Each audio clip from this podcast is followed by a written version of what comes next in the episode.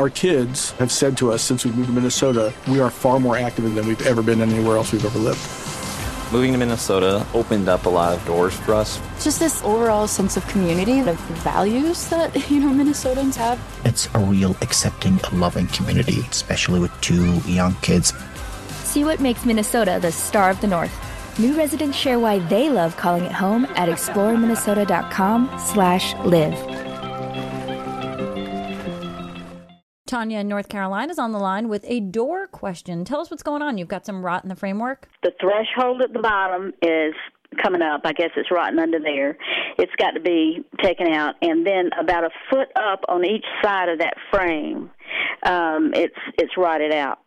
So do I have to take out the whole frame and put a new one in, or can I just cut that off and replace that at the bottom? Okay, so Tanya, I think you're talking about when you say frame, I think you're talking about the door sill and the door jamb.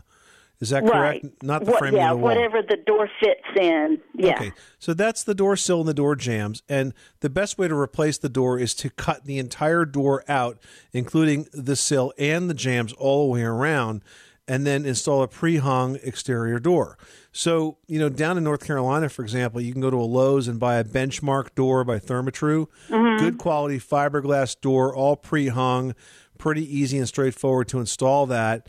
And you won't have to worry about it rotting out because it's fiberglass Oh, okay. you don't try to repair the jamb or the sill that are heavily rotted like that. You just tear them out.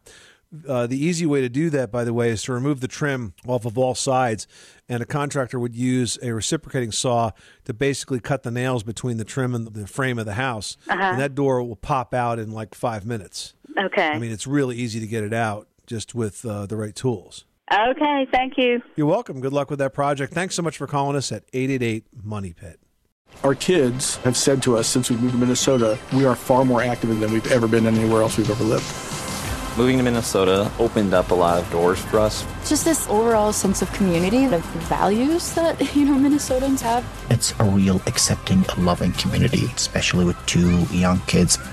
See what makes Minnesota the star of the North. New residents share why they love calling it home at exploreminnesota.com slash live.